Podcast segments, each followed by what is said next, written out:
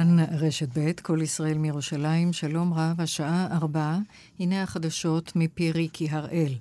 רשות התחרות פתחה בחקירה נגד שופרסל ונגד שטראוס בחשד לתיאום מחירים. בהודעת הרשות נאמר כי היא בודקת חשד להפרת חוק התחרות על ידי כמה ספקים וכמה רשתות בעקבות אירועים שהיו בעת האחרונה. משופרסל נמסר כי החברה פועלת על פי דין ותשתף פעולה באופן מלא עם רשויות החוק. בהודעה לבורסה כתבה שופרסל כי הבוקר באו חוקרים מטעם רשות התחרות למשרדי החברה, ערכו חיפוש בחשד להסדר כובל ונטלו מסמכים וציוד מחשב. מנכ"ל החברה נחקר במשרדי רשות התחרות. כתבתנו דנה ירקצי מוסרת כי מחר אמורה ועדת הכלכלה של הכנסת לדון ביוקר המחיה, ביישום של חוק המזון ובהגברת התחרות בענף המזון. לדיון הוזמנו בין השאר המנהלים של שופרסל ושל רמי לוי. הגבלות הקורונה, ראש הממשלה בנט ושר הבריאות הורוביץ סיכמו לבטל את ההגבלות על מספר המתקהלים במקומות פתוחים. כללי התו הירוק לא יחולו על אירועי תרבות, ספורט ותפילה במקומות פתוחים שבהם משתתפים עד אלף בני אדם. במקומות סגורים לא יחול התו הירוק על אירועי תרבות, ספורט ותפילה שבהם משתתפים עד מאה בני אדם בישיבה.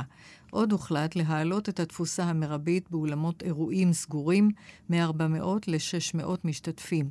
תבוטל החובה לעטות מסכה בהתקהלות של יותר מ-100 בני אדם בשטח פתוח. החובה לעטות מסכה במקום סגור תישאר בלי שינוי. ההחלטות צפויות להיכנס לתוקף מחרתיים, כפוף לאישור קבינט הקורונה ושל ועדת החוקה של הכנסת. עוד סוכם לגבש בימים הקרובים מתווה הקלות לאירועי תרבות בבתי הספר. פחות מיממה לאחר התקיפה בסוריה המיוחסת לישראל, שר הביטחון גנץ אומר כי ישראל פועלת באופן נרחב מול ניסיונות התעצמות ומול ניסיונות להפר את האיזון במרחב. לא נאפשר הצטיידות באמצעי לחימה שיפגעו בעליונות הישראלית באזור על ידי חיזבאללה ושלוחי איראן האחרים, הדגיש גנץ בדברים שנשא בחנוכת מפעל רפאל בשלומי. הוא הוסיף כי אם תהיה לחימה בחזית הצפון, צה"ל יהיה ערוך להפעיל אמצעים שלא היו בידיו בעבר. ישראל תפעל לזרז את הבאתם של הממתינים באתיופיה לעלייתם ארצה. מדובר במי שיש להם קרובי משפחה מדרגה ראשונה בישראל, וזכאים לעלות על פי החלטת ממשלה שהתקבלה לפני כשש שנים וטרם יושמה. כך סוכם בהערכת מצב שקיימו שרת הפנים שקד, שרת העלייה והקליטה תמנו שטה ונציגים של המטה לביטחון לאומי על רקע הלחימה באתיופיה. כתבנו עמיחי שטיין מציין כי כחמשת אלפים בני אדם ממתינים במחנות באתיופיה לעלות לישראל. קבוצה של יהודים אמריקנים ילידי סוריה ביקרו בעת האחרונה בדמשק, עשרות שנים לאחר שעזבו את ארץ הולדתם. כך דיווח כתבנו רועי קייס בכאן רשת ב'. הביקור של 12 היהודים יצא לפועל בהסכמת משטר אסד ובעידודו.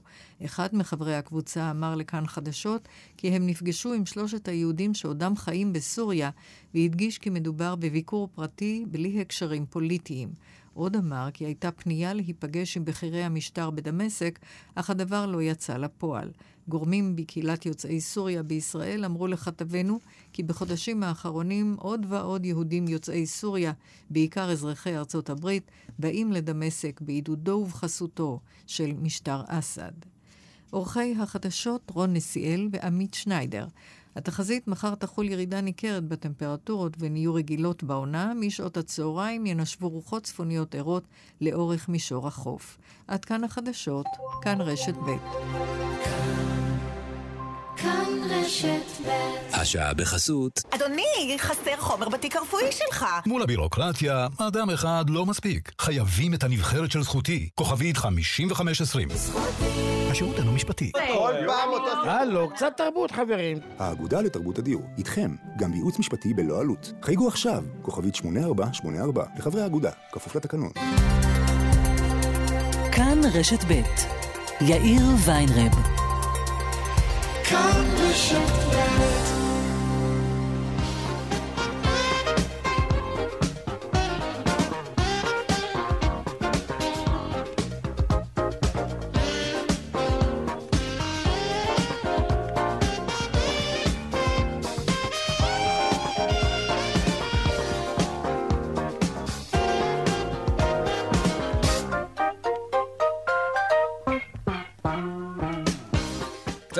ארבע ועוד חמש דקות, כאן צבע הכסף ברשת ב', יום שלישי, שלום רב לכם, העורך רונן פולק, בהפקה רונית גור אריה, טכנאי השידור שלנו חיים זקן.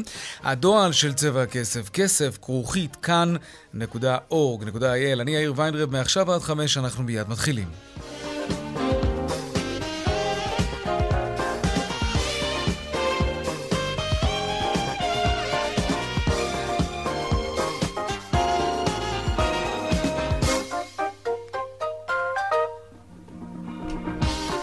כותרות צבע הכסף ליום אה, שלישי, הסיפור הגדול של השעה האחרונה, רשות התחרות פתחה בחקירה נגד שופרסל ונגד שטראוס בחשד לתיאום מחירים. בכירים בשתי החברות האלה נחקרים בשעה זו, בהם גם מנכ"ל שופרסל, מיד אנחנו נתעדכן בפרשה הזאת.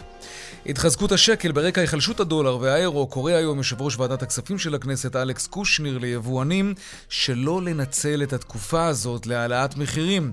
קושניר מזכיר ליבואנים שהם המרוויחים הגדולים מהיחלשות המטח. כן, עולה להם יותר זול. הנה דברים שאמר קושניר. אין לכם שום סיבה להעלות מחירים. ואני מצפה ומקווה שלא תנצלו את התקופה הזאת כדי להעלות מחירים, אלא להפך. תגלו אחריות, תגלו סולידריות, ולכל הפחות תשמרו על רמת מחירים נוכחית, ואפשר גם, אה, ברגע שיגמר לכם המלאי ותתחילו לקנות מלאי חדש, גם להוריד את המחירים אה, לצרכנים. אולי ואולי, אנחנו נבדוק את זה עוד מעט. עכשיו למאבק בקורונה, ראש הממשלה בנט ושר הבריאות הורוביץ סיכמו על ביטול מגבלות ההתקהלות במקומות פתוחים וביטול התו הירוק במקומות עם סיכון נמוך. עוד מעט אנחנו נתעדכן גם על זה. דוח פניות הציבור של בנק ישראל. בשנת 2020 נרשם שיא במספר התלונות של לקוחות הבנקים.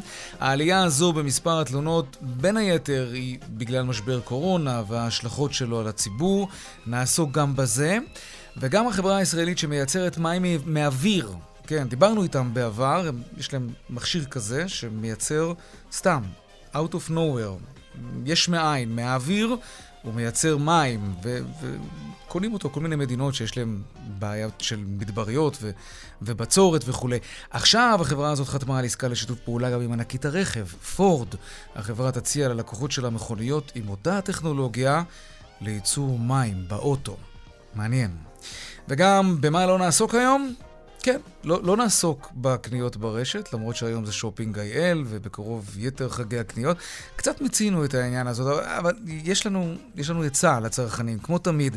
תזכרו שהחברות האלו, אלו שסותמות לכם את המיילים עם המבצעים וההנחות, וגם אס.אם.אסים ווואטסאפים, הן לא באמת עושות את זה מתוך פילנטרופיה. תבדקו היטב אם המבצע הוא אכן מבצע, ובעיקר אם הוא משתלם. כן, לא להסתנוור. ועוד בהמשך הדיווח משוקי הכספים, שער הדולר נקבע לפני זמן קצר על 3 שקלים ו-10 אגורות, עלייה של כעשירית האחוז לעומת השער היציג שנקבע אתמול. אלה הכותרות, כאן צבע הכסף, אנחנו מיד ממשיכים.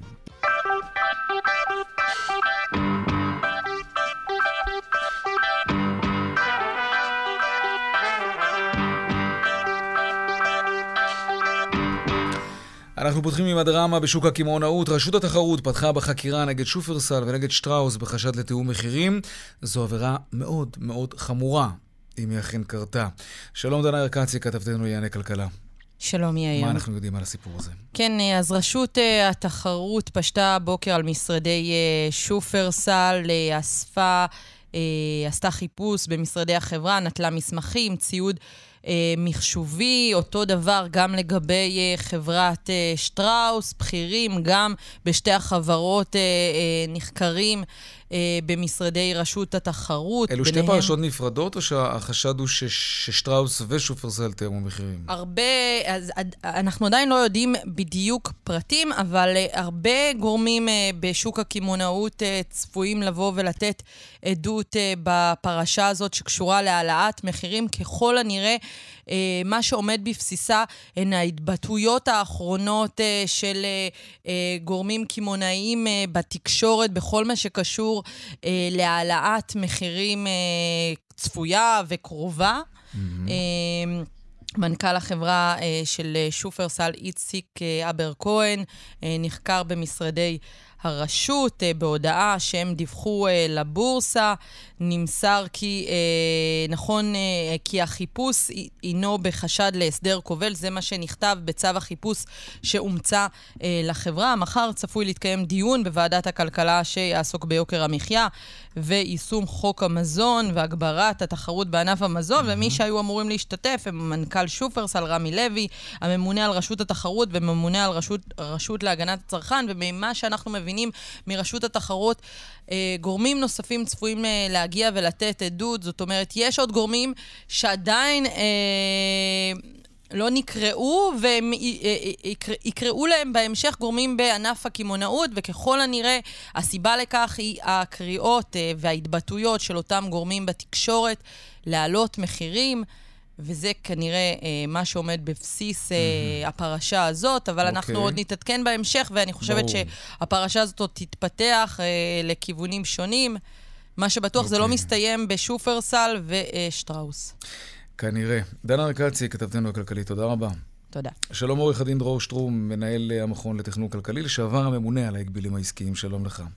שלום רב. תראה, החרימו אה, מחשבים וכל מיני חומרים ועשו פשיטה על המשרדים שלהם, אבל, אבל מעבר לחומרים שימצאו שם, אנחנו באמת רואים בחצי שעה האחרונה קצת טפטופים בעיתונות הכלכלית, שבין היתר מדובר על, על המישור הדקלרטיבי, שיצרן מזון או משווק מזון מדבר על הצורך ועל כך שהם שוקלים להעלות מחירים. זה משהו שאסור לומר בפומבי? מנהל של רשת קמעונאות גדולה או יצרן של מזון לא יכול לבוא ולהגיד, אנחנו שוקלים להעלות מחירים? הוא יכול להסתבך בגלל אמירה כזאת? אז תראה, יאיר, קודם כל, אה, רשות התחרות אה, לא פותחת בחקירות, לפחות אין זה ממנהגה לפתוח בחקירות רק בגלל שמישהו אמר בעיתון משהו. צריך להבין את ההקשר ואת הרקע, אבל כשמחברים התבטאויות שנאמרו בפומבי לרקע מאוד מסוים של שוק הקמעונאות והחשש לעליית מחירים שנמצא כבר חצי שנה על השולחן, אז אתה מקבל נסיבות שהן קצת נפיצות מבחינת פוטנציאל הפגיעה בתחרות, ואז אפשר להבין מדוע באמת קם חשש שלפעמים מצדיק גם פתיחה בחקירה. Mm-hmm. ובמילים פשוטות יותר, אה, במקרה הזה אכן היו התבטאויות לפני תקופה, אה, שבהן אה, התבטאו, התבטאו וביניהם מנהל של רשת שופרסל, על כך שבהסתכלות על כך שרשתות מזון גדולות נכנסות למרכזי הערים, ברור לו שהן לא באות כדי להוריד מחירים או להיות דיסקאונטרים כלשונו, אלא כדי להרוויח טוב. וזה... הוא, הוא באמת אמר באחד הראיונות האלה שהוא לא מתכוון להתחרות איתם על המחיר. במילים אחרות הוא בעצם אותת להם, על פי החשד כמובן לכאורה, הוא אותת להם, אני לא מתכוון להוריד מחיר, וזה בעצם סוג של שיח כזה, לא ישיר, באמצעות כלי התקשורת. נכון, ו... וזאת הנקודה. זה כמו תיאום מחירים. ש... שבעצם הצטלבות של איתותים תקשורתיים ביחד עם פוטנציאל שגלום ממילא עכשיו בשווקים להעלאת מחירים, מעניין. יוצרת לפעמים את המטען המוחשי מאוד לזה שקם חשש לפגיעה בתחרות. בוא נלך כמה צעדים אחורה, בוא נדבר על, על, על העניין העקרוני. למה תיאום מחירים זה דבר רע? אנחנו כולנו מבינים, אנחנו צרכנים, אנחנו רוצים תחרות חופשית, בלתי תלויה וכולי וכולי. שהיצרנים יתחרו על הכיס שלנו כמובן. בלי קשר לפרשה הזאת, מה, מה מביא בדרך כלל מתחרים כן לתאם מחירים, אם באופן ישיר ואם באמצעות גלי האתר וכולי. הרי כל הרעיון הוא להביס, או לכל הפחות לנצח את המתחרים שלך, שרוב הלקוחות יבואו אליך. זה הכיף, זה הביזנס. אז, אז למה אנשים מתפתים לדרך אחרת? אוקיי, okay, אני יכול להבין uh, מאיפה נקודת המבט שלך באה. היא באה מתוך זה שאתה חושב על שוק שיש בו uh, הרבה מאוד מתחרים, כך שבעצם לא סביר לצפות לכך שתהיינה אה, תאומים ויהיו העלות מחירים. הבעיה היא שבמשק הישראלי, כמדינה קטנה, והדברים מוכרים לך היטב, יש בכל תחום מעט מאוד ספקים, לפעמים שניים, שלושה, לפעמים ארבעה, חמישה לכל היותר. ואז, כאשר אתה מסתכל ואומר, אנחנו במילא פה כולנו נמצאים, שופרסל ועינות ביטן ועוד mm-hmm. שתיים, שלוש רשתות, ואין פה שחקנים חדשים מי יודע מה, שכל הזמן נכנסים לענף וחותכים מחירים. אז יש אווירה של, אה, קוראים לזה אוליגופול, דהיינו, מעט ספקים שזה מועדון סגור, ונוח לנו, נוח להם. כן. ואז למה להוריד מחירים? אם אני אוריד מחירים, אולי אני אקבל עכשיו עוד אה, אה, כך וכך לקוחות, אבל מחרתיים המתחרה האחר גם יוריד מחירים, והם יעברו אליו, ואז כולנו נוריד מחירים ולא נמקסם את הרווח שלנו, אלא רק נפסיד בסוף. וזאת דינמיקה שבשווקים שיש בהם מעט מתחרים, או ממועטי מתחרים, מובילה באופן נפוץ מאוד במשק הישראלי לשיווי משקל של מחירים גבוהים, שכולנו רואים אותו כשמסתכלים בהשוואת מחירי מזון לאירופה למשקים אחרים. רואים ומרגישים. תגיד, מה קובע הדין לגבי זה? אה, היה ושני יצרנים, יבואנים, משווקים, לא משנה מה, מתאמים מחירים. איפה זה יכול להסתיים מבחינת הדין הישראלי? תראה, בתקופתי כממונה וגם לאחר מכן היה לנו כלל מאוד מאוד פשוט, ואני כמובן לא מחווה דעה לגבי המקרה הנוכחי, וכל כן. האנשים מוחזקים כחפים עד שהוכח אחרת, אבל תאומים בין מתחרים, תאומי מחירים או הנחות בין מתחרים, זה דבר שעליו uh, מעמידים לדין וגם דורשים עונש כבד של ריצוי בכלא. אה, ממש מאסר בפועל. זה לא דבר שמתקשרים עליו, ממש. אגב, איך מגלים את זה? מעבר לנאמר שיש ברשות התחרות, אולי אה, ברשות להגבלים עסקיים, יש, יש באמת אה, אנשים שאולי קשובים לכלי התקשורת ומחפשים אמירות מהסוג הזה. אבל מה, איך זה עוד קורה? אה, איך, איך, איך מגלים דברים זה כאלה? זה קורה בשתי דרכים עיקריות. הדרך האחת... מידע פנימי גם? כן, זאת אומרת, מדובר בדרך כלל בארגונים לא קטנים, mm-hmm. גם רשתות וגם יצרנים עובדים בהם מאות, לפעמים אלפי אנשים.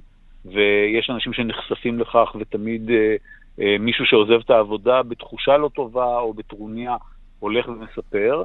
והדבר היותר מתקדם שאנחנו חווים אותו בעשור האחרון זה פשוט האזנות סתר. הישראלים מאוד אוהבים אה, לקשקש ולדבר, ומבחינת האוכפים, טוב שכך.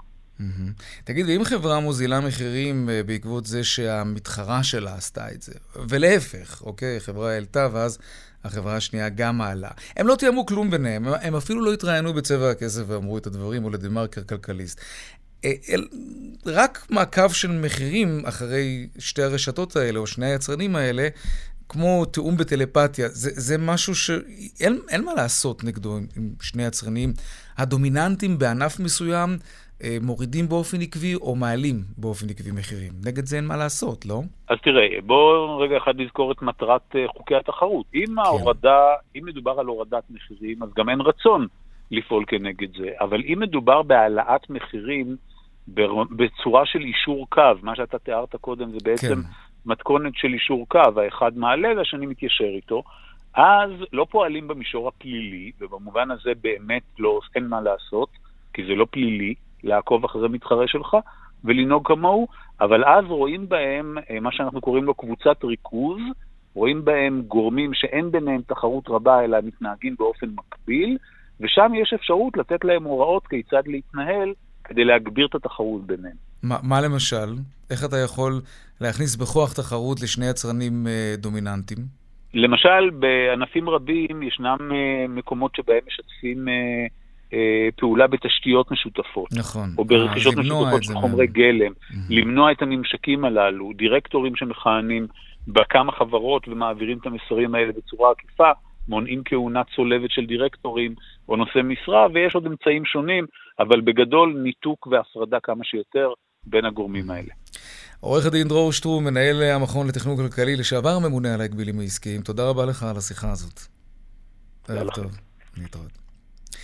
טוב, עכשיו הדולר. מי שמבסוט מהדולר החלש הם היבואנים, הם, הם קונים את המוצרים בדולרים ששווים מיום ליום פחות ופחות שקלים, אז זה ממש משתלם להם, זה זול להם, זה, זה משתלם לייבא.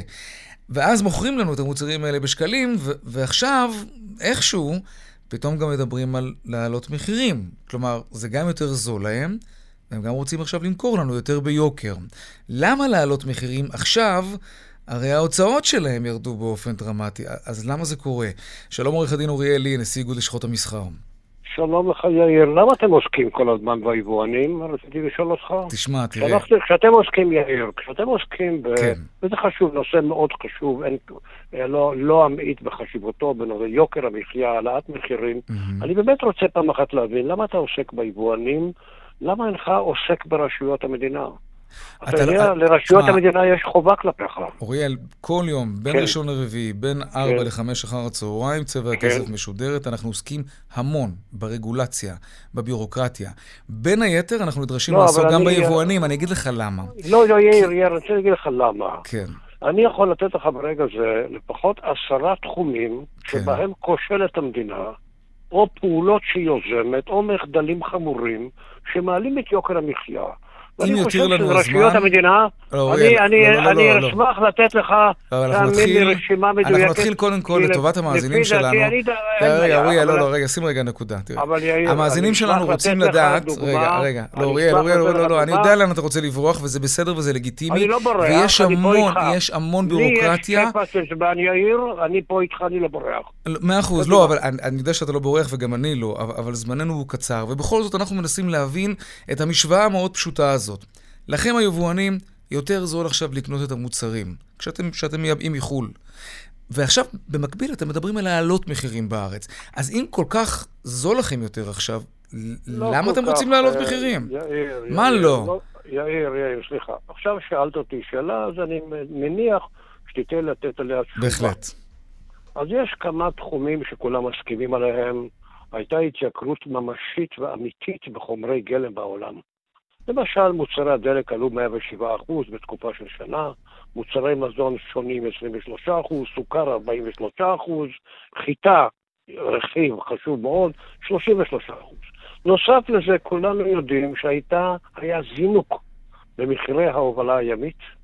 היה בדוגמה שמכולה שפעם עלה להוביל אותה 2,000 דולר, היום זה עולה 18,000 דולר. היה זינוק אמיתי. וכולנו יודעים שיש תשומות, ועל כך מה שאני אומר לך כרגע אין ערעור. היו התייקרויות אמיתיות. מסכים איתך, זה נכון. אני יכול להגיד לך, כן, כן, אני כן. יכול להגיד לך, כל יאיר. מה שאמרת הוא נכון. אבל רגע, במקביל, יאיר. רגע, במקביל הדולר, כן, נחלש ב-16% כן, הוא בשלוש. מתי השנים? האחרונות. שלוש- 16% בשלוש, אתה יודע מה? עזוב שלוש שנים. לך שנה אחורה, הדולר נחלש בכמעט 10%. אין אינפלציה, אולי לחצים פה ושם, לא משהו יוצא דופן. גם האירו נחלש בשנים האחרונות. תוסיף לזה את הרפורמות, את רפורמת הקורנפלקס מלפני כמה שנים. את הורדת כן, המכסים, את הרפורמות עכשיו שמקצרות ומפשטות את תהליכי היבוא יאיר, אני- לצד הרע גם טוב לכם.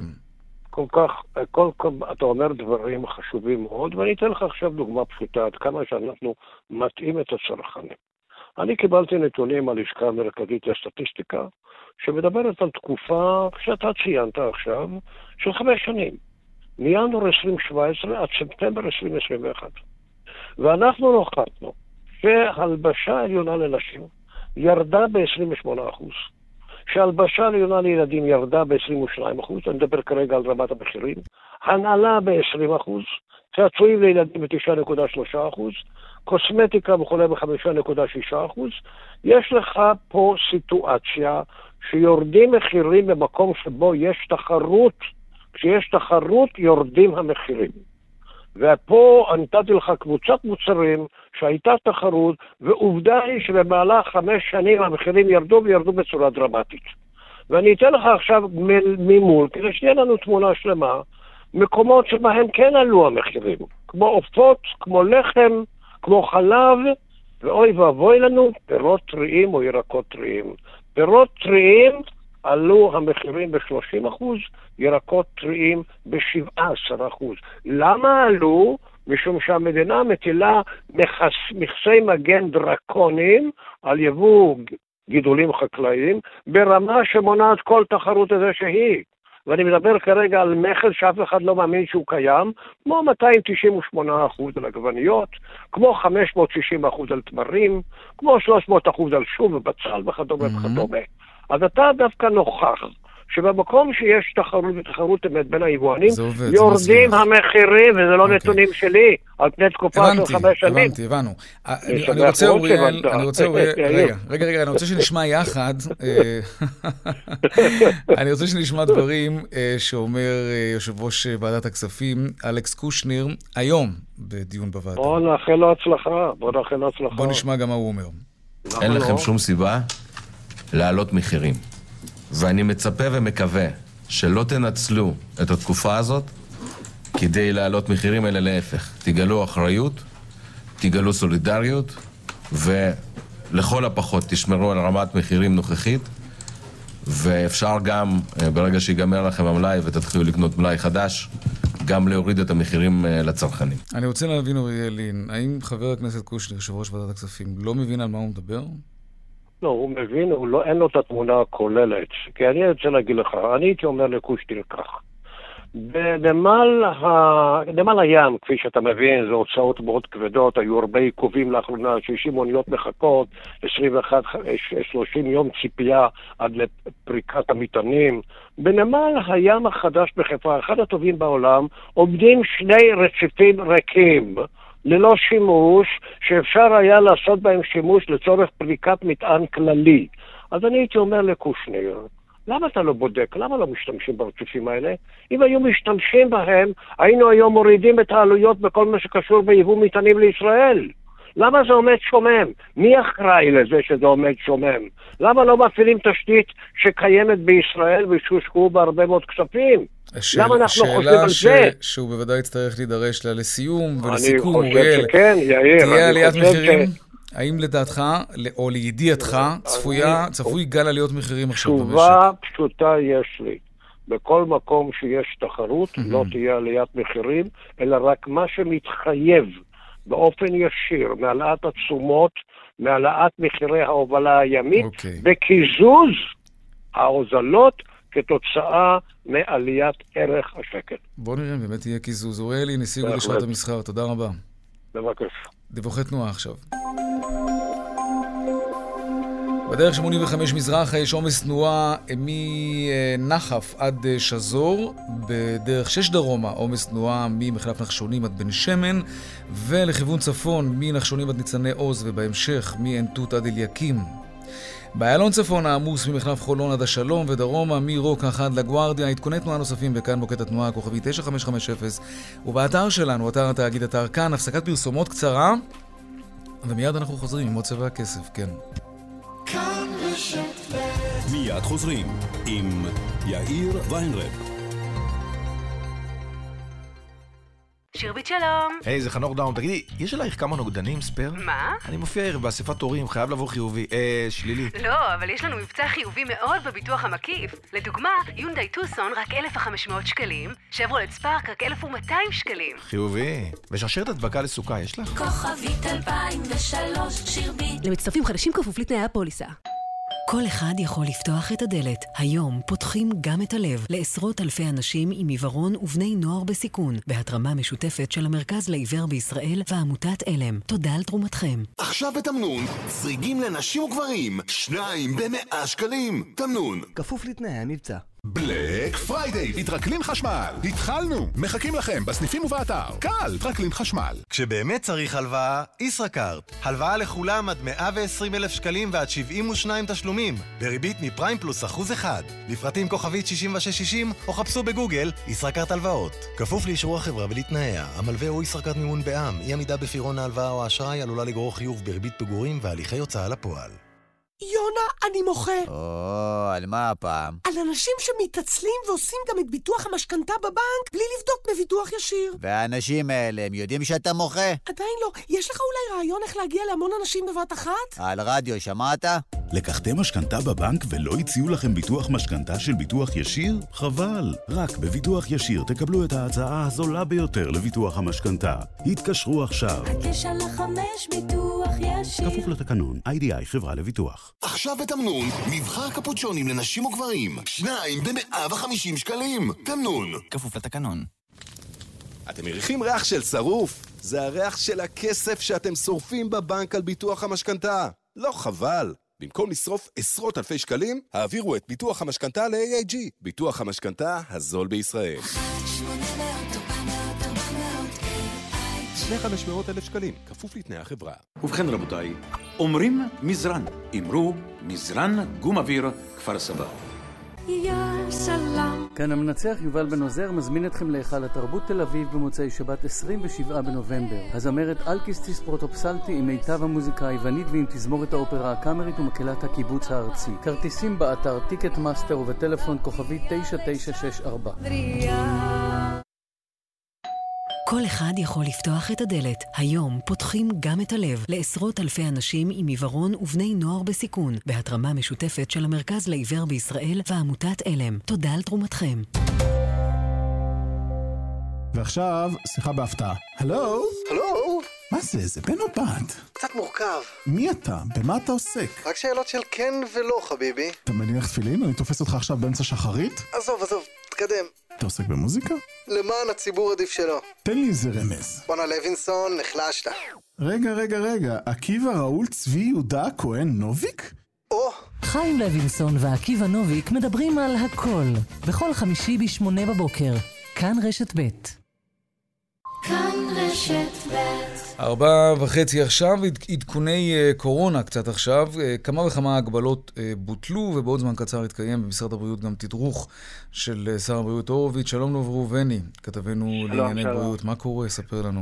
בסדר גמור, אז קודם כל נגיד שממש בשעה זו מתיישבים כאן שר הבריאות ובכירי משרד הבריאות במשל"ט של משרד הבריאות, ומתחיל כאן תדרוך שצפוי לעסוק בעיקר בהסרת ההגבלות שעליהן דיברת, שאותה נזכרת, שהערב צפוי לאשר אותן הקבינט במשאל טלפוני וייכנסו לתוקף ביום חמישי, ומדובר בעיקר על ביטול אה, מגבלות ההתקהלות במקומות פתוחים.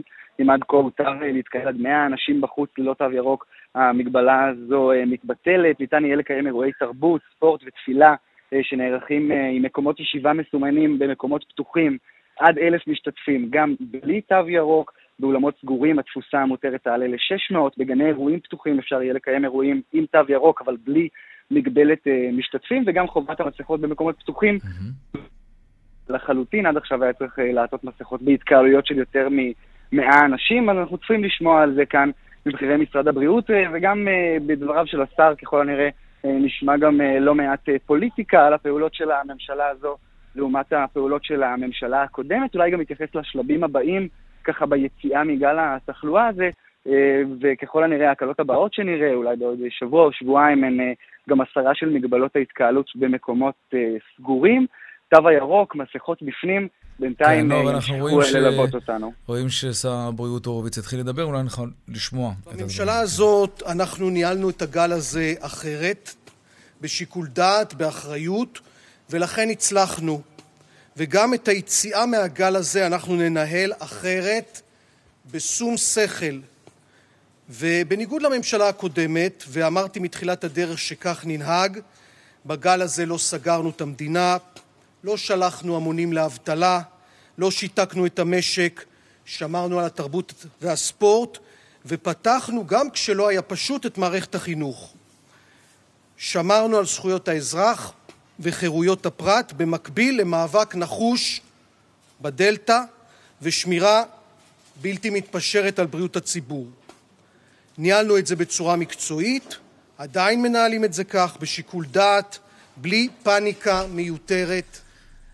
כן, זהו אה, תדרוך עיתונאי במשרד אה, הבריאות. שר הבריאות אה, הורוביץ צפוי לפרוס את ההקלות וגם מה מתוכנן. נוב ראובני, אנחנו נחזור אליך לעדכונים נוספים לאחר התדרוך הזה. תודה רבה. טוב, עכשיו נדבר קצת אה, על בנקאות. כן, מזמן לא עסקנו בזה. שיא במספר התלונות של לקוחות הבנקים. יותר מ-10,000 תלונות התקבלו ביחידה לפניות הציבור בבנק ישראל.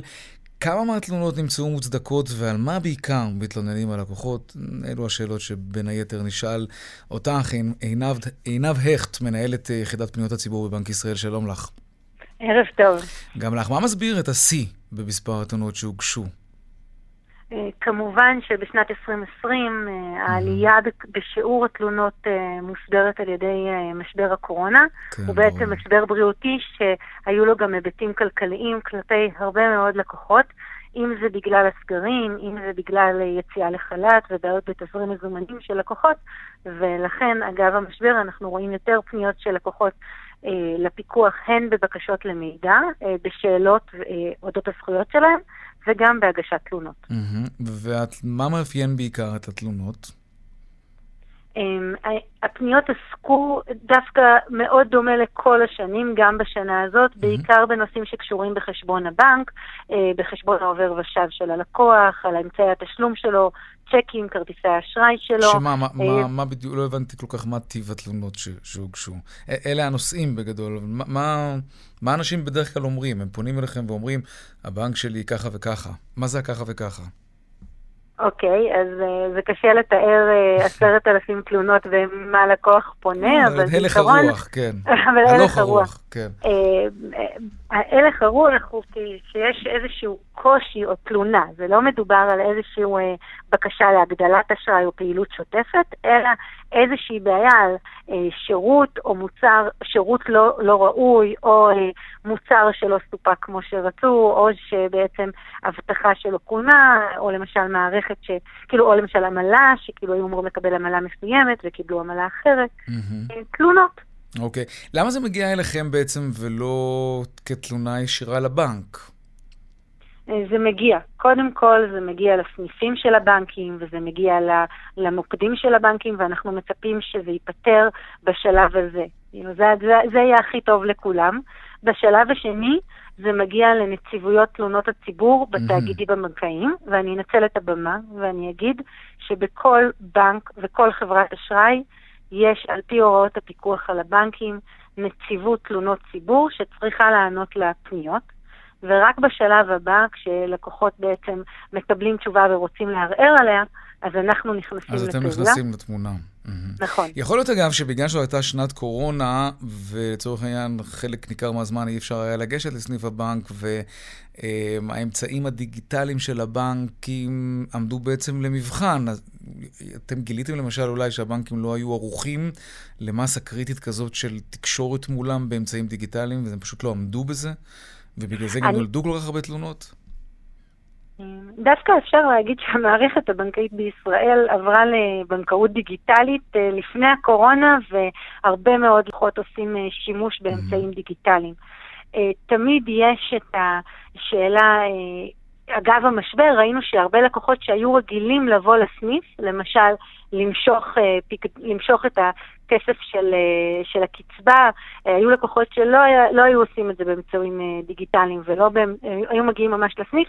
כן. בסגרים היו בעיות, וגם בזה טיפלנו, ונשלחו כרטיסי דביט בשנת הקורונה להרבה מאוד לקוחות כדי שהם יוכלו לפעול מרחוק, ואנחנו עדיין תמיד okay. צריכים להמשיך ולפעול בנושא הזה ולראות איפה יש חסמים ולאפשר כמה שיותר בנקאות לכל אחד. אוקיי, okay, עכשיו, עכשיו עכשיו לדברים הכי מעניינים. מי הוא הבנק שהיו כלפיו הכי הרבה תלונות ומי הכי פחות?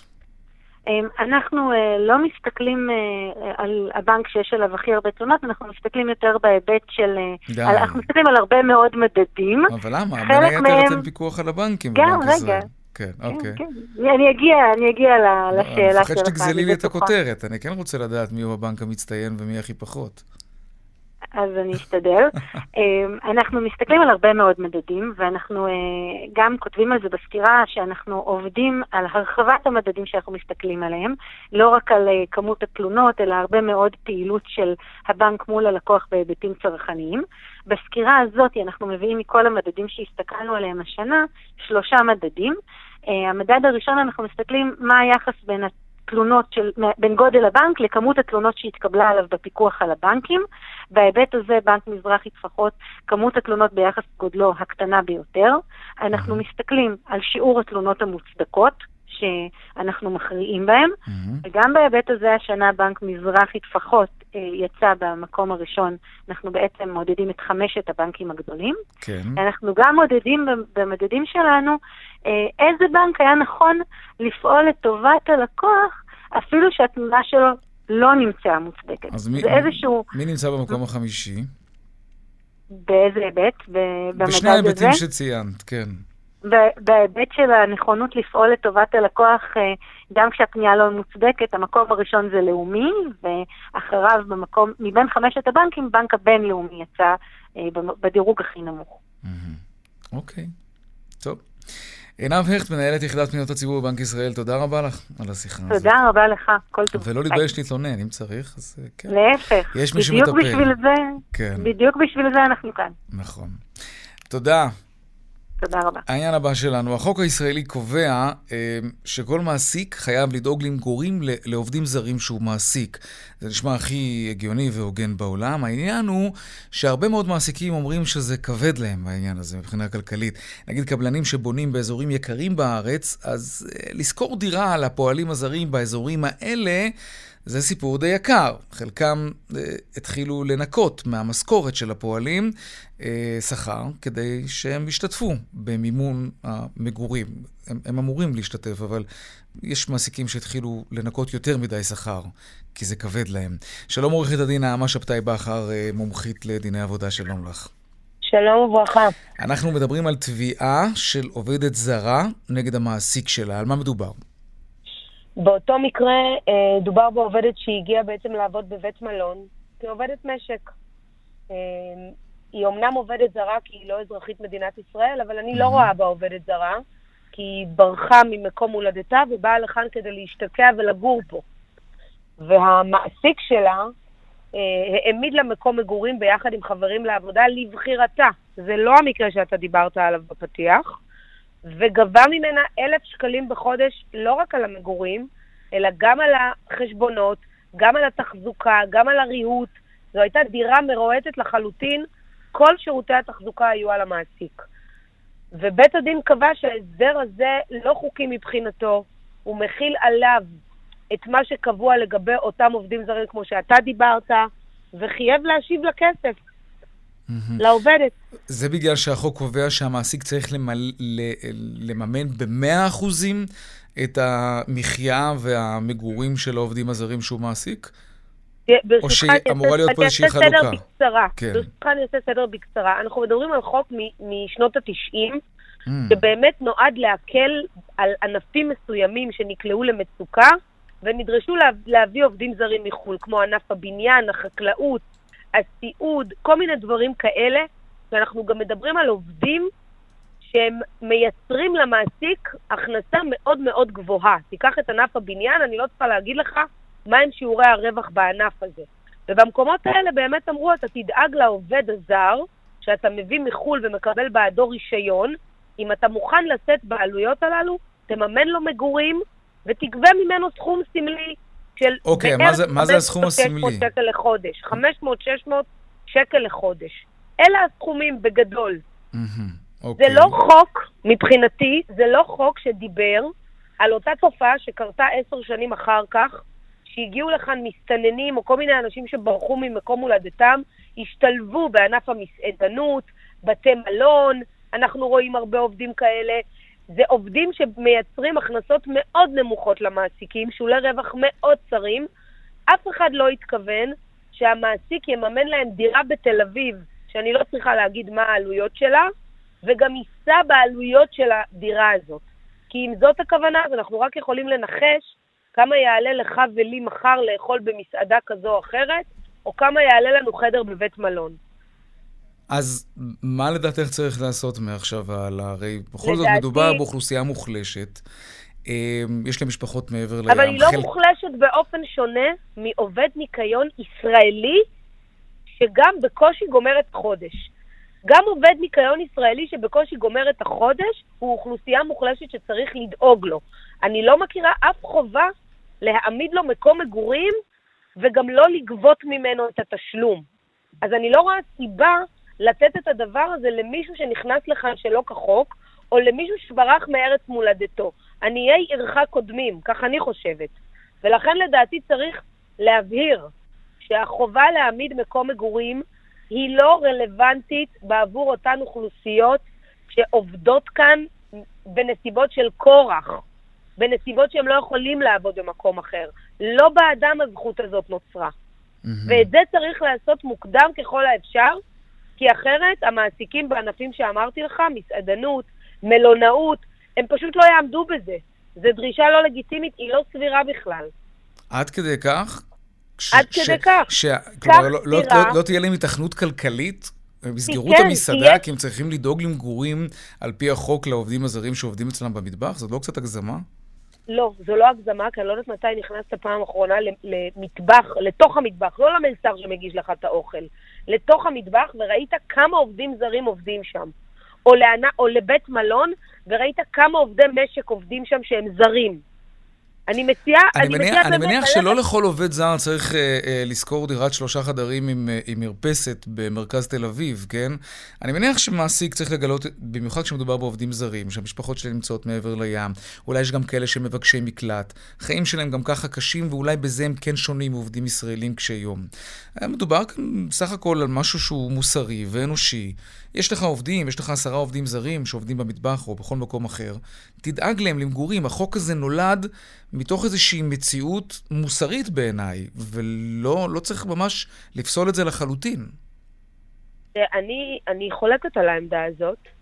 אני חושבת שאפילו אם מדובר בעשרה עובדים זרים שמועסקים במסעדה במרכז הארץ, אם אתה צריך לממן להם דירה, אנחנו מדברים על שתי דירות, שלוש דירות, כדי לה, להלין אותם, בסדר? הם צריכים לישון שם ולשאת בחשבונות, זה לא רק המגורים, זה מגורים וחשבונות ארנונה, חשמל ומים, שהמעסיק צריך לשאת בהם, כשהעובד עצמו מממן 500, כ-500 שקלים בחודש. זה אומר שהמעסיק יקבל פלוס מינוס 1,500-2,000 שקל ויממן 8,000, 10,000, כולל חשבונות אני מדברת. כן. זה לא מעט, זה לא מעט כסף. כן, זה ברור. טוב, סוגיה מעניינת, ונראה אם תהיה לה השלכה גם למעסיקים אחרים, כי אני מניח שהמקרה הזה של העובדת הזרה זה לא מקרה יחיד.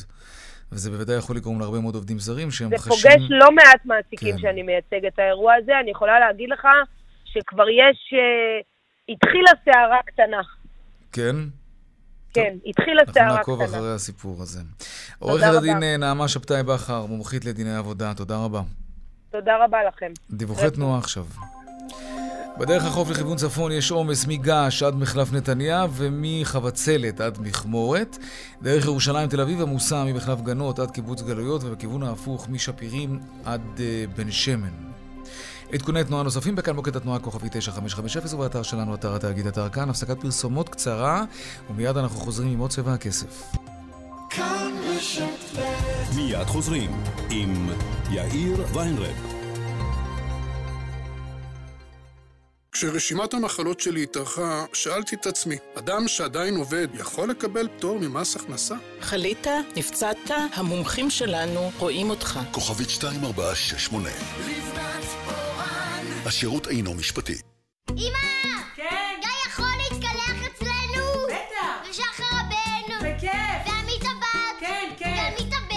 מחמם המים של פזגז. תמיד יש מים חמים. ואיתמר! כוכבית 9636 פזגז. העיניים צורבות? היא לא קומוד. בעל עסק, שוכר משרד או חנות? פעם, בשביל להביא ערבות לבעל הנכס, היית הולך לבנק, מרתק פיקדון. היום כבר לא. גמא מקבוצת הפניקס מציגה מהפכה, ערבות לשכירות עסקית בלי פיקדון. כן, ערבות לשכירות עסקית בלי פיקדון. אז למה אתם מחכים? התקשרו לגמא, החליפו את הערבות שלכם, שחררו את הפיקדון, ותוכלו לחסוך אלפי שקלים. כוכבית 3458 גמא, כוכבית 3458. נותן האשראי גמא ניהול וסליקה בע"מ. אי עמידה בפירעון ההלוואה עלולה לגרור חיוב בריבית פיגורים והליכי הוצאה לפועל. מתן האשראי בהתאם לחיתום ולתנאי החברה. שלום, אני אלה מולר, מנכ"לית בית גיל הזהב תל אביב. החורף הוא תקופה לא קלה לכולנו. קר יותר, חולים יותר ולפעמים לבד יותר. אני לא יכולה להפסיק את הגשם, אבל אני יכולה להבטיח לכם שאצלנו בבית גיל הזהב תל אביב נעשה הכל בשבילכם. ועכשיו, מחיר מיוחד לדירת סטודיו מרוהטת בלב תל אביב, מ-4,230 שקלים לחודש, במסלול דמי כניסה או פיקדון. לפרטים, התקשרו כוכבית 5507, בואו לחיות איתנו בבית גיל הזהב תל אביב. כפוף לתקנון. ובכן רבותיי, אומרים מזרן, אמרו מזרן גומאוויר כפר סבא. סוף שנה במחסני תאורה. מבצעים של פעם בסוף שנה. אחת ועוד אחת על הנברשות שבמבצע, ועוד מגוון מבצעים שאסור לפספס. מחסני תאורה, כפוף לתקנון. זגה פינות אוכל. עכשיו מבצעי Black Friday בסניפי הרשת. עד 50% הנחה על כל הקולקציה. זגה פינות אוכל. כפוף לתנאי המבצע. חדש בקולנוע, טיקוליני, מבוסס על רב המכר הבינלאומי, המבקרים מהללים, דרמת משפט מבריקה, מהפנט, עוצר נשימה, חמישה כוכבים, טיקוליני, בקולנוע. שלב ב' להצלחה של פאלאס דיור מוגן להבים. לנוכח הביקוש הגובר, הקדמנו לפתוח שלב מכירות נוסף של מגוון דירות בסטנדרטים גבוהים. לפרטים כוכבית 3666. פאלאס דיור מוגן להבים. כוכבית 3666. עד גמר המלאי. העיניים יבשות? הילו קומוד. גם לכם נמאס לחכות למים חמים? מחמם המים של פזגז. תמיד יש מים חמים. כוכבי 9636. פזגז. כאן רשת ב' 11 דקות לפני השעה 5, חברת פורד, ענקית הרכב האמריקני, תצייד, תאבזר את המכוניות מתוצרתה בפיתוח ישראלי מעניין, שדיברנו עליו כאן די מזמן בצבע הכסף. חברה ישראלית שיודעת לייצר מים מאוויר. כן, אז הטכנולוגיה הזאת תהיה מעכשיו אה, ברכבי פורד, בחלקם. איך, כמה ולמה? שלום מיכאל רוטמן, מנכ"ל ווטרג'ן, שלום לך. שלום, ערב טוב. אהלן, אהלן. פעם אחרונה ששוחחנו, אה, דיברנו על זה שאתם מוכרים את הטכנולוגיה שלכם במדינות עם מדבריות ו- ו- ובעיות של תשתיות באפריקה. איך זה מתקדם? אז זה מתקדם, מתקדם בצורה מדהימה. Uh, אנחנו uh, התפתחנו מאוד. כן, כמה מדינות כבר, כן. ווטרג'ן היא חברה טכנולוגית שהיום אה, מפתחת המון המון טכנולוגיות בתחום הזה, של בעצם יצירת מים מהאוויר. Mm-hmm. היום המכשירים שלנו פועלים ביותר מ-80 מדינות ברחבי העולם. וואו. ובנוסף לכך, שזה, כמו שדיברנו פעם שעברה, זה מכשירים שעובדים בבתים, במשרדים, בבתי חולים, באוניברסיטאות, במקרים של אסונות טבע וכולי, mm-hmm. אז עכשיו גם פרצנו דרך נוספת, וזה מכשירים שיהיו מותקנים ברכבים. וגם ביאכטות ובתחבורה ציבורית, ובעצם בכל מקום שאתה נמצא, מה שנקרא on the go, mm-hmm. אתה תוכל אה, לקבל גישה למי שתייה נקיים וטהורים. אוקיי, okay. בוא תזכיר לנו על מה בעצם, אה, מה העיקרון של הטכנולוגיה שלכם. נדמה לי שאז שאלתי את השאלה, ואני לא זוכר מה ענית, שזה בעצם כמו המים של המזגן, שנוזלים ממזגן? זה, זה לא בדיוק, uh, לא okay. אוקיי. בדיוק. בעצם יש מגוון רחב של טכנולוגיות היום. שאנחנו משתמשים, ב, ומשתמשים בהרבה מהם, וזה הכל פטנטים ישראלים, להוצאת הלחות מהאוויר. אז כן, מה שעושה המזגן בחלקו, זה בעצם תהליך של אה, עיבוי. ייבוש. כן. ייבוש, ייבוש אוויר או עיבוי. כן. אז כן, אבל העניין הוא שלנו יש אה, טכנולוגיה שמאפשרת לעשות תוצאה דומה, אבל ביעילות אנרגטית הרבה, הרבה, הרבה יותר טובה. ולכן זה מאפשר לנו אה, לקבל הרבה יותר מים בהרבה פחות אנרגיה. מעניין. ועכשיו, מה, ימכרו מכוניות כשיש מין בר כזה? כמו תמי 4 באוטו, אבל שלא לא צריך למלא אותו במים? בהחלט, בהחלט. זה, זה מיועד לרכבי שטח, או שזה בכלל משהו שאפשר יהיה... אה, אז האמת שזה מספר ורטיקלים אה, עם צרכים שונים וגדלים שונים. כן. אה, וזה מתחיל מהתחום של כל הנושא של הקרוונים, שקיבל תנופה מאוד mm, מאוד גדולה נכון. בעקבות מגפת הקורונה, וזה תחום שבעצם רוצה להיות והופך להיות לאוף גריד לגמרי. ומשתמש באנרגיות מתחדשות וחייב גישה למים, אז זה תחום שהוא מאוד מאוד חזק. התחום השני הוא כל התחום, כמו שאמרתי, של התחבורה הציבורית, אה, שבה אנשים צורכים המון המון בקבוקי פלסטיק. אה, והדבר הזה פשוט ימנע זיהום סביבתי אדיר, נכון. ברגע שנוכל לייצר מים בתוך כדי, מהאוויר, תוך כדי נסיעה. כשהאוויר יהיה נקי, אוטובוסים, אתה יודע. אה, שנייה, אני גם יענה על לא, זה. לא, לא, האמת היא שאין לנו כבר זמן, מאותתים לי כאן שאנחנו חייבים לסיים. מעניין, ושיהיה בהצלחה. כן. ברכבי נוסעים, זה ייכנס לכל רכב נוסעים, בסופו של דבר. מיכאל רוטמן, מנכ"ל ווטרג'ן, המון בהצלחה. ברכות, תודה. תודה רבה. להתראות. תודה. 102 been for 108 goal. 200, take them. שלום יאל ראובן, מנכ"ל טאוור, מה שלומך, מה שלום השווקים? שלום, שלום יאיר. אה, השווקים ממשיכים להיות ירוקים, היום זה ירוק בהיר אצלנו, אנחנו סיימנו אתמול את המסחר בארצות הברית אה, עם שיא כל הזמנים נוסף בדאו ג'ונס ובנסדק, זה שמונה ימים רצופים שהמדדים שם שוברים שיאים. אז אנחנו פה במסחר היום, ברוב היום מסחר חיובי, המניות הדואליות חזרו עם פער אורביטראז' חיובי, בראשם טאוור, טאוור semiconductors, לא טאוור פתרונות השקעה, אז טאוור חברת ייצור השבבים הישראלית עם דוחות מצוינים וצפי מצוין, חזרה עם פער חיובי ועולה אצלנו היום בשלושה אחוזים בשש עשיריות, טבע עם אה, אה, מגמה חיובית אחוז ושש עשיריות, ונייס, אלו המניות הדואליות שחזרו בחיובי. בצד השלילי דיברתם על החקירה שנפתחה בעניין הפרת חוק התחרות. כן, שטראוס ושופרסל. שתיהן היום ככה יורדות בעקבות הידיעה הזו, באחוז וחצי מניית שופרסל כרגע, ובשטראוס ירידה של אחוז ושבע עשיריות.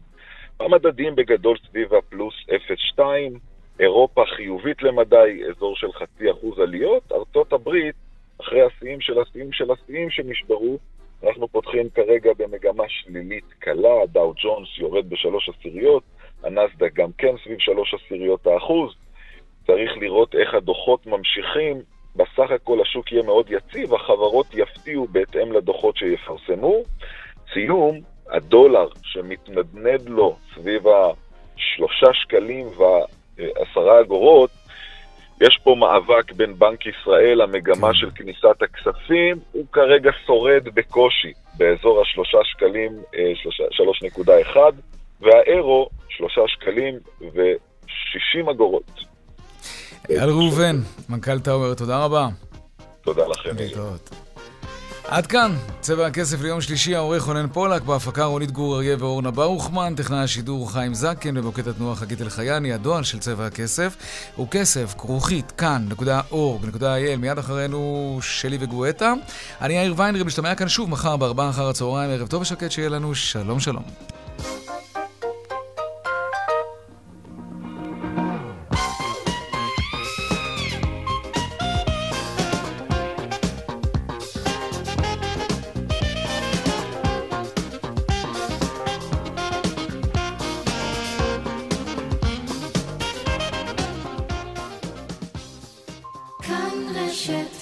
השעה בחסות. כל פעם אותו... הלו, קצת תרבות חברים. טלפון לתרבות הדיור, והסכסוך פתור. חייגו עכשיו, כוכבית 8484, לחברי האגודה, כפוף לתקנון. כאן תת-אלוף במילואים עודד טירה מחבר ספינת התלאות. בספר מתואר מסע גבורה ומנהיגות דמיוני בתנאי קיצון של מעפילים שהפליגו לארץ כנגד כל הסיכויים. הרקע לעלילה הוא ההעפלה הרוויזיוניסטית פורצת הדרך, בהשראת זאב ז'בוטינסקי ותנועת בית"ר. סיפור שלא סופר, ברשתות צומת ספרים וסטימצקי ובחנויות מובחרות. מגדלים כלב בעיר? oh דוג! תנו לו אורבן צ'ויס. מזון סופר פרימיום עם הנוסחה דיילי פרוטקשן, המסייעת בהפחתת סטרס, בהגנה על כפות הרגליים ובשמירה על משקל תקין. אורבן צ'ויס, להשיג בחנויות המחמד הנבחרות. הנכדים שלי שואלים אותי, סבתא, איך יש לך כוח? הסוד שלי הוא שמחת חיים ותזונה הכוללת אנשור פלוס אדוונס. אנשור פלוס אדוונס, בעל הרכב ייחודי המסייע לשמירה על הכוח ועל ההגנה הטבעית. שאלו את הרופא או את הדייתן. העיניים צורבות? היא לא קומוד. כאן שאול גולדשטיין, מנכ"ל רשות הטבע והגנים. יש לנו ארץ יפה, אבל מלוכלכת. בואו נפסיק ללכלך, ויחד ננקה את ישראל. להשתתפות, חפשו בגוגל, ניקיון המיליון. ניקיתי, שיניתי, מפסיקים ללכלך, מנקים את ישראל. ניקיון המיליון. סוגרים שנה? סוגרים עסקה! בעלי עסקים, רגע לפני עליית המחירים, בואו לאופרייט, ליהנות מרכב חדש בעסקת ליסינג תפעולי וליסינג פרטי משתלמת במיוחד. אופרייט, כוכבית 5880, כפוף לתקנון. הפקקים עושים לכם חושך בעיניים? תכניסו לד מרקט הביתה. sale נובמבר בלד מרקט, רשת חנויות תאורה מעוצבת. בואו לבחור ממאות עיצובים בסניפים, או פשוט בקליק באתר, במשלוח מהיר עד הבית. לד, לד, לד מרקט. כפוף לתקנון. שלא תפספס אוטו, שלא תפספס שלא תפספס... מחפש אוטו? תוודא מראש שיש לך הלוואה מאושרת שלא תפספס את האוטו שתרצה לקנות. התקשר עכשיו, כוכבית ארבע פעמים חמש. שלא תפספס אוטו. מימון ישיר.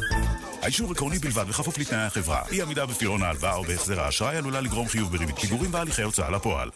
שלום, כאן מים מהמוקד הלאומי קו החיים. חשים בריח חזק של חומרי הדברה וריסוס ביישוב? אל תהססו, דווחו.